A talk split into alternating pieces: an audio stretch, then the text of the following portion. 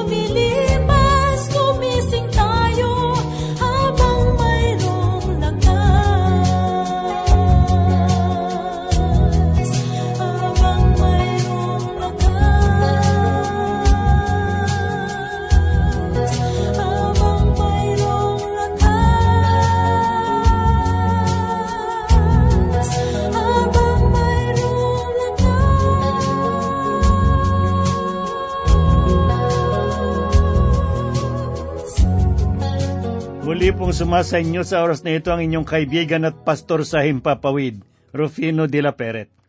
Patuloy po tayo ng ating pagbubula at pag-aaral ng salita ng Diyos dito sa aklat sang ayon kay Propeta Isayas.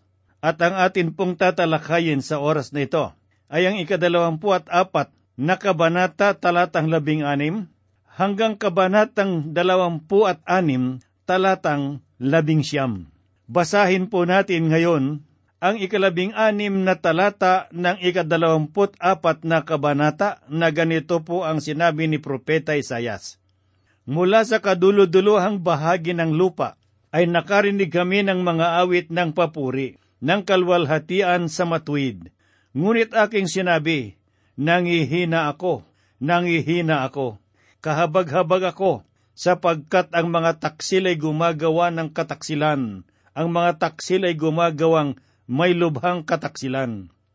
Sinabi ni Propeta Isayas na siya ay nangihina nung makita niya ang paglalarawan sa kahabag-habag na kalagayan sa panahon ng matinding kapighatian.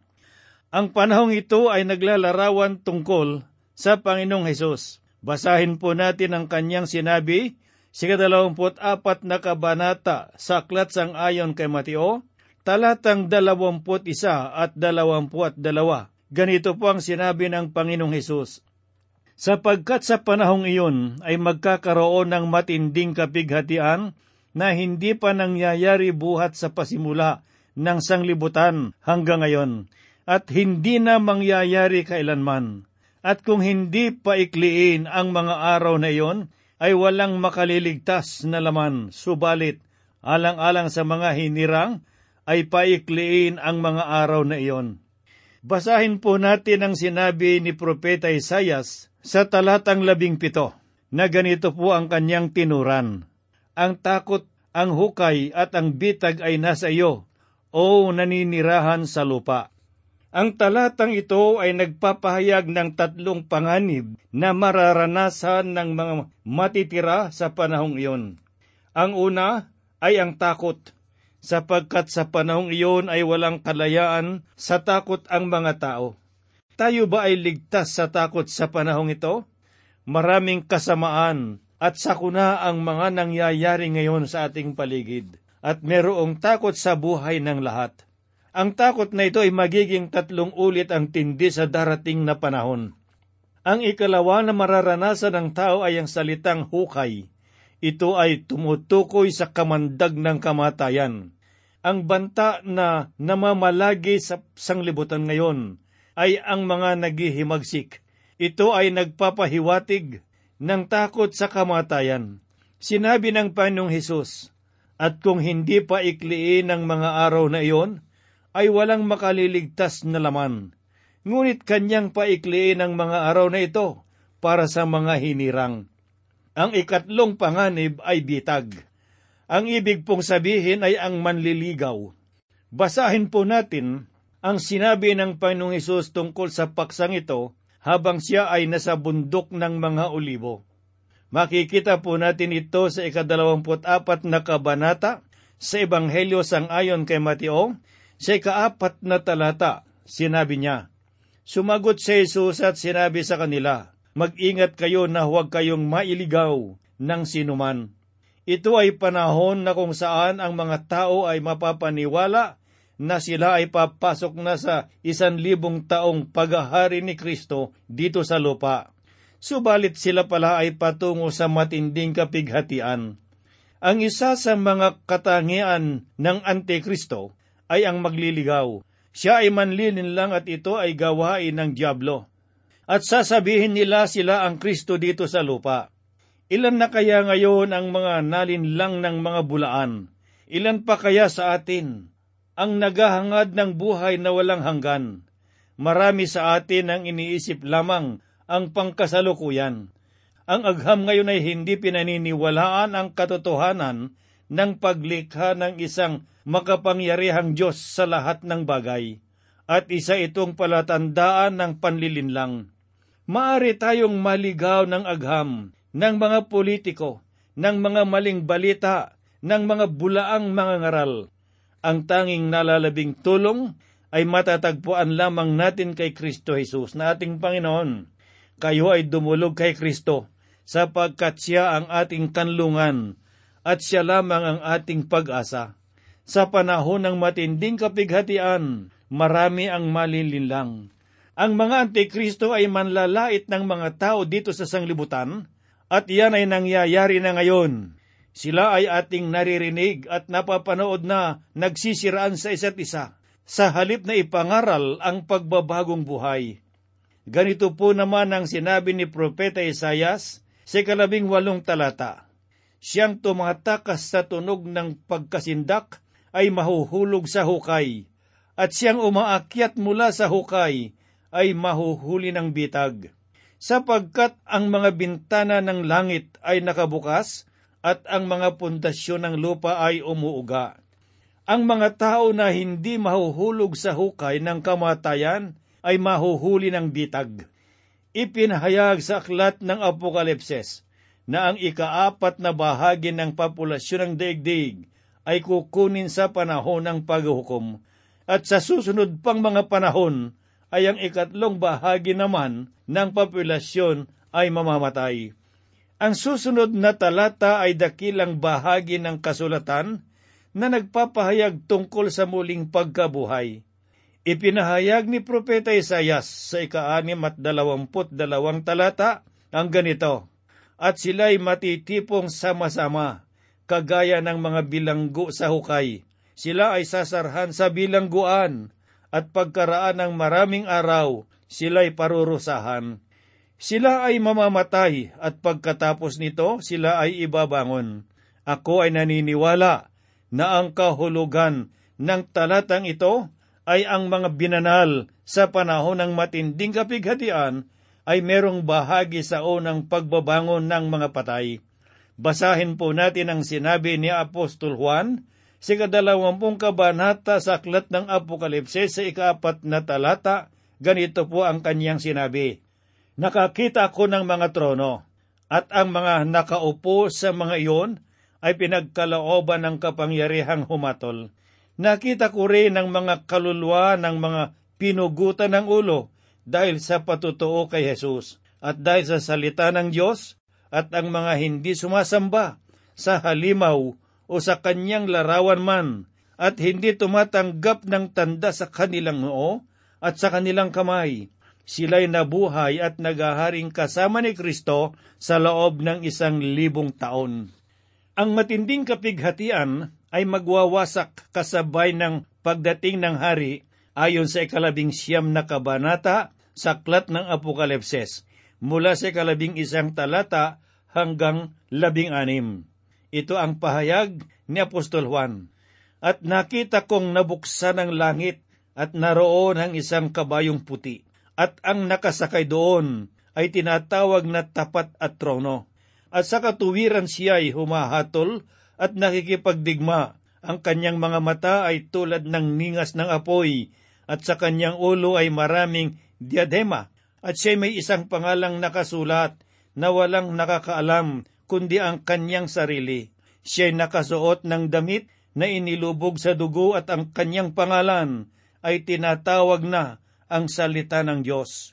Ang mga hukbo ng langit ay sumusunod sa kanya na mga nakasakay sa mga kabayong puti, at sila may damit na pinong lino na maputi at dalisay.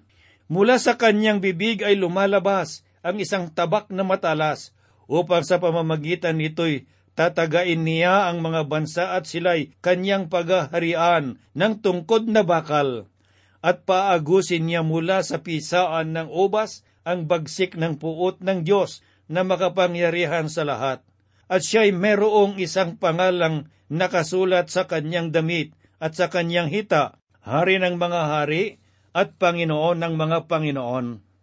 Sa kadalawamput tatlong talata, ay ito po naman ang pahayag ni Propeta Isayas.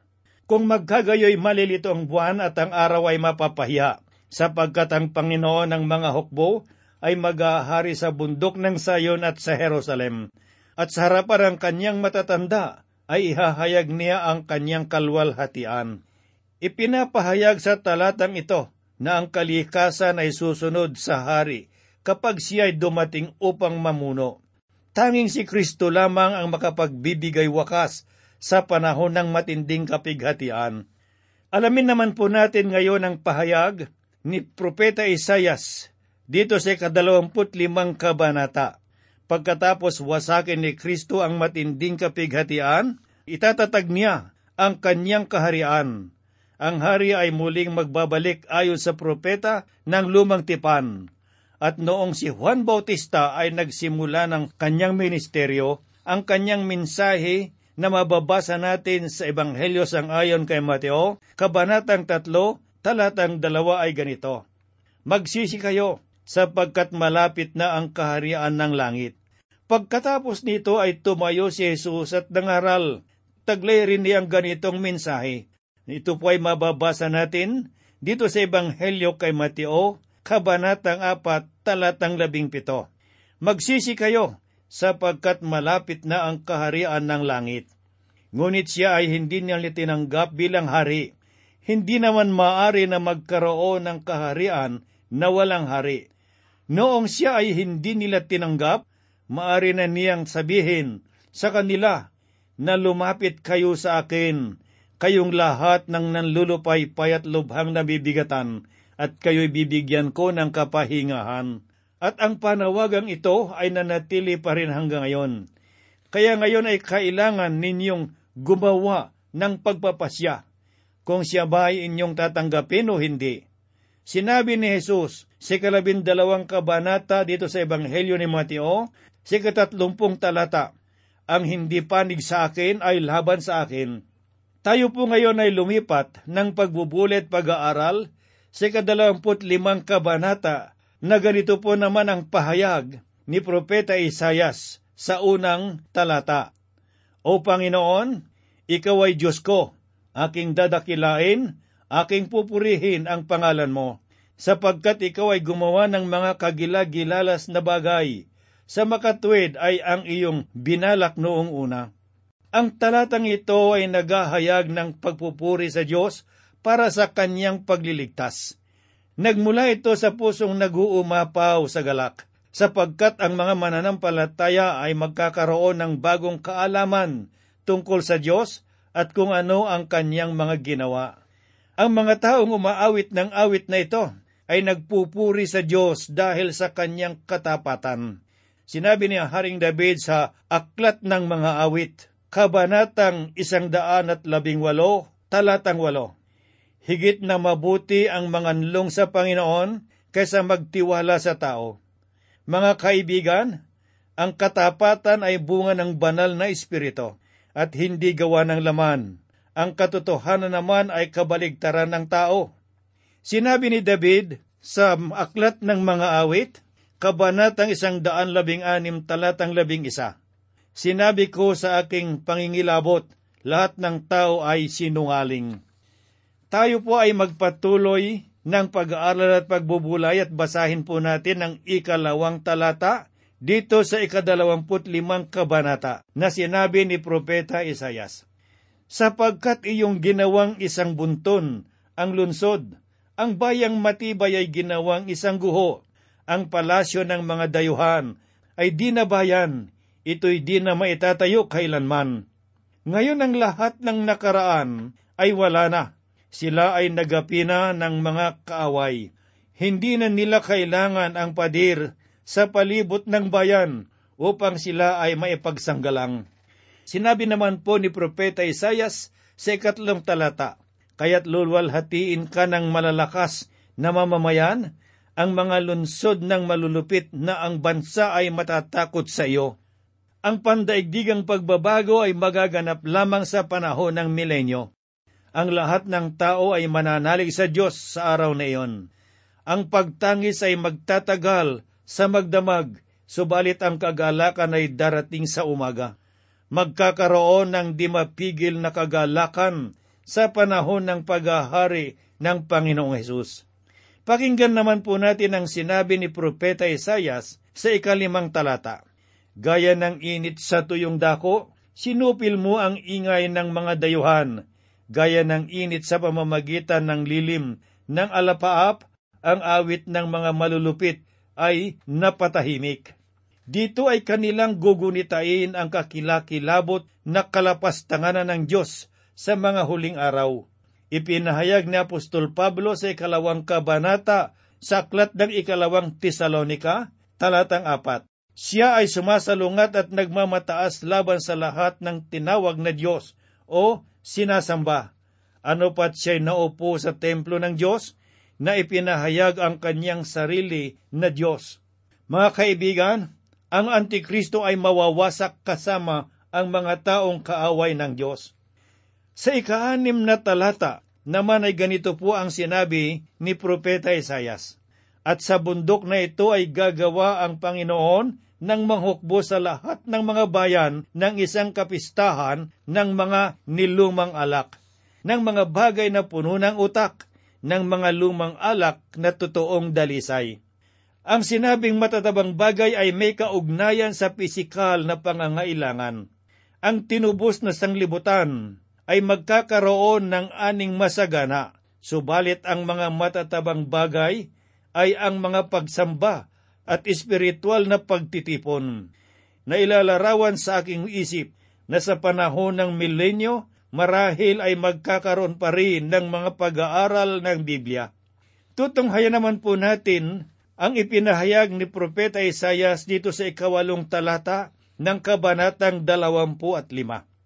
Lulunukin niya ang kamatayan, magpakailanman at papahirin ng Panginoong Diyos ang mga luha sa lahat ng mga mukha. Ang paghamak sa kanyang bayan ay maalis sa buong lupa, sapagkat ang Panginoon ang nagsalita. Ang talatang ito ay inulit na Apostol Pablo sa kanyang sulat sa mga taga-Korinto. Sa ikalimang kabanata ng unang Korinto, talatang limampu at apat ay ganito po ang sinabi ni Pablo. Subalit kapag itong may pagkasira ay mabibihisan ng walang pagkasira at itong kamatayan ay mangyayari sa salitang nasusulat. Ganito naman po ang pahayag ni Isaiah sa ikasyam at ikasampung talata. At sasabihin sa araw na iyon, ito'y ating Diyos, hinintay natin siya at ililigtas niya tayo. Ito ang Panginoon, ating hinintay siya. Tayo ay matuwa at magalak sa kanyang pagliligtas, sapagkat ang kamay ng Panginoon ay magpapahinga sa bundok na ito. Ang Moab ay mayayapakan sa kanyang dako, gaya ng dayami na nayayapakan sa tapunan ng dumi. Ito ay nagpapahayag ng kahalagahan ng pagliligtas ng Diyos sa mga tao. Kung inyong maalala ang bayan ng Moab ay sumasagisag sa formal na relihiyon na tela makadiyos ngunit hindi naman naniniwala sa kanyang kapangyarihan. Ang ikalabindalawang talata ay ganito po naman ang sinabi ng propeta. At ang mataas na moog ng kanyang mga kuta ay kanyang ibababa. Ilulugmok at ibabagsak sa lupa hanggang sa alabok. Ipinapahayag sa talatang ito na ang lahat ng kapalaluan ng tao ay ibabagsak. Ito ang panahon na kung saan ang mga mapagpakumbaba ay mamanahin nila ang lupa. Yun po ay mababasa natin sa Ebanghelyo sang ayon kay Mateo, Kabanatang 5, Talatang 5. Dumako naman po tayo ngayon sa Kabanatang 26 dito sa aklat sang ayon kay Propeta Isayas. Basahin po natin ang unang talata na ganito ang kanyang sinabi. Sa araw na iyon ay aawitin ang awit na ito sa lupain ng Huda. Tayo ay may matibay na lunsod. Kanyang inilalagay ang kaligtasan bilang mga pader at tanggulan. Mga kaibigan, ito ang kanilang pananaw. Sa panahong iyon, ang awit na ito ay aawitin sa bayan ng Huda. Ang awit na ito ay wala pa sa kanila ngayon kung ating mapapansin, ang kasalukuyang pagbabalik sa Israel ay hindi pa katuparan ng propesiya. Sa ikasyam na talata naman ay ganito po naman ang sinabi ni Propeta Isayas. Kinasasabikan ka sa gabi ng kaluluwa ko. Ang espiritu sa loob ko ay masikap na naghahanap sa iyo, sapagkat kapag nasa lupa ang mga hatol, ang mga naninirahan sa sanglibutan, sa katuwiran ay natututo. Nadadama ba ninyo sa inyong sarili ang mauhaw sa presensya ng Diyos? Sa aklat ni Solomon ay sinabi ng babaeng ikakasal, Hagkan niya sana ako ng mga halik ng kanyang bibig. Yun ay mga halik ng pagpapatawad at kapayapaan at pag-ibig. Sinabi pa ng babae sa ikapat na talata ng unang kabanata sa awit ni Solomon, Palapitin ko sa iyo, magmadali tayo Ganito rin ang kaisipan na naisipahayag ni Isayas. Mga kaibigan, kayo ba ay tunay na umiibig sa Diyos? Si kalabing anim at ikalabing walong talata ay ganito po naman ang sinabi ng propeta. Panginoon, sa kabalisahan ay dinalaw kanila. Sila'y sumambit ng dalangin noong pinarurusahan mo sila. Gaya ng babae na nagdadalang tao na namimilipit at dumaraing sa kanyang panganganak kapag katsay malapit na sa kanyang panahon, naging gayon kami dahilan sa iyo, O Panginoon. Sa panahon ng matinding kapighatian, ang bayang Israel ay magiging tulad ng babaeng manganganak, sapagkat napakatindi ng mararanasan nilang paghihirap. Sa ikalabing walo at ikalabing siyam na talata ay ipinahayag ni Propeta Isayas ang ganito, Kami ay nagdadalang tao kami ay namimilipit. Kami ay tila ng anak ng hangin. Kami ay hindi nagkamit ng tagumpay sa lupa at ang mga naninirahan sa sanglibutan ay hindi nubwal. Ang iyong mga patay ay mabubuhay. Ang kanilang mga katawan ay babangon. Magsisigising at magsisiawit sa kagalakan kayong naninirahan sa alabok sapagkat ang iyong hamog ay hamog na makinang at sa lupain ng mga lilim ay hahayaan mong bumagsak ito. Sinasabi sa bahaging ito ng talata na kami ay tila ng anak ng hangin, nang ibig sabihin ay naghirap sila na wala namang kabuluhan ang naging bunga. Ang panahong ito ay hindi makapagbabago sa puso ng masama. Patuloy sila na lumalapastangan sa Diyos ng kalangitan. Ang mga paghihirap na darating sa inyo na tulad ng isang nanganak ay maaring magdulot ng makabuluhang bagay o tela isang hangin lamang. Kaibigang nakikinig, ang mga pahayag ni Propeta Isayas ay tungkol sa mangyayaring milenyo at marahil ang inyong kalagayan ngayon ay tulad ng milenyo. Kaya ang kailangan nating gawin ngayon ay tanggapin si Jesus na tagapagligtas sapagkat ito na ang panahon ng kaligtasan. tayo po ay manalangin. Muli kaming sa iyo ay lumalapit at dumudulog dakilang Ama, sapagkat ang mga salita mo ay makapangyarihan. Ang mga propesiya, ang mga sinabing ito ng propeta Isayas, ang ilan ay nangyari na at meron pang mga mangyayari. Panginoon, dalangin po namin Mangusap ka sa bawat isa sa lahat ng mga anak mo na nakikinig ng iyong mga salita, na paghandaan namin ang mga pangyayaring ito upang huwag mahuli ang lahat para sa amin. Ikaw ang Diyos naming dakila at tagapagligtas, makapangyarihan sa lahat. Batid mo at nalalaman ng kaibuturan ng puso at pag-iisip ng bawat isa sa amin. Dalangin po namin ang mga kapatawaran ng aming mga kasalanan upang sa gayon, Panginoong Diyos, walang magiging hadlang sa kaligtasan at buhay na walang hanggan na iyong ipagkakalob sa bawat isa na iyong mga anak. Kami po'y umaasa na ito yung gagawin.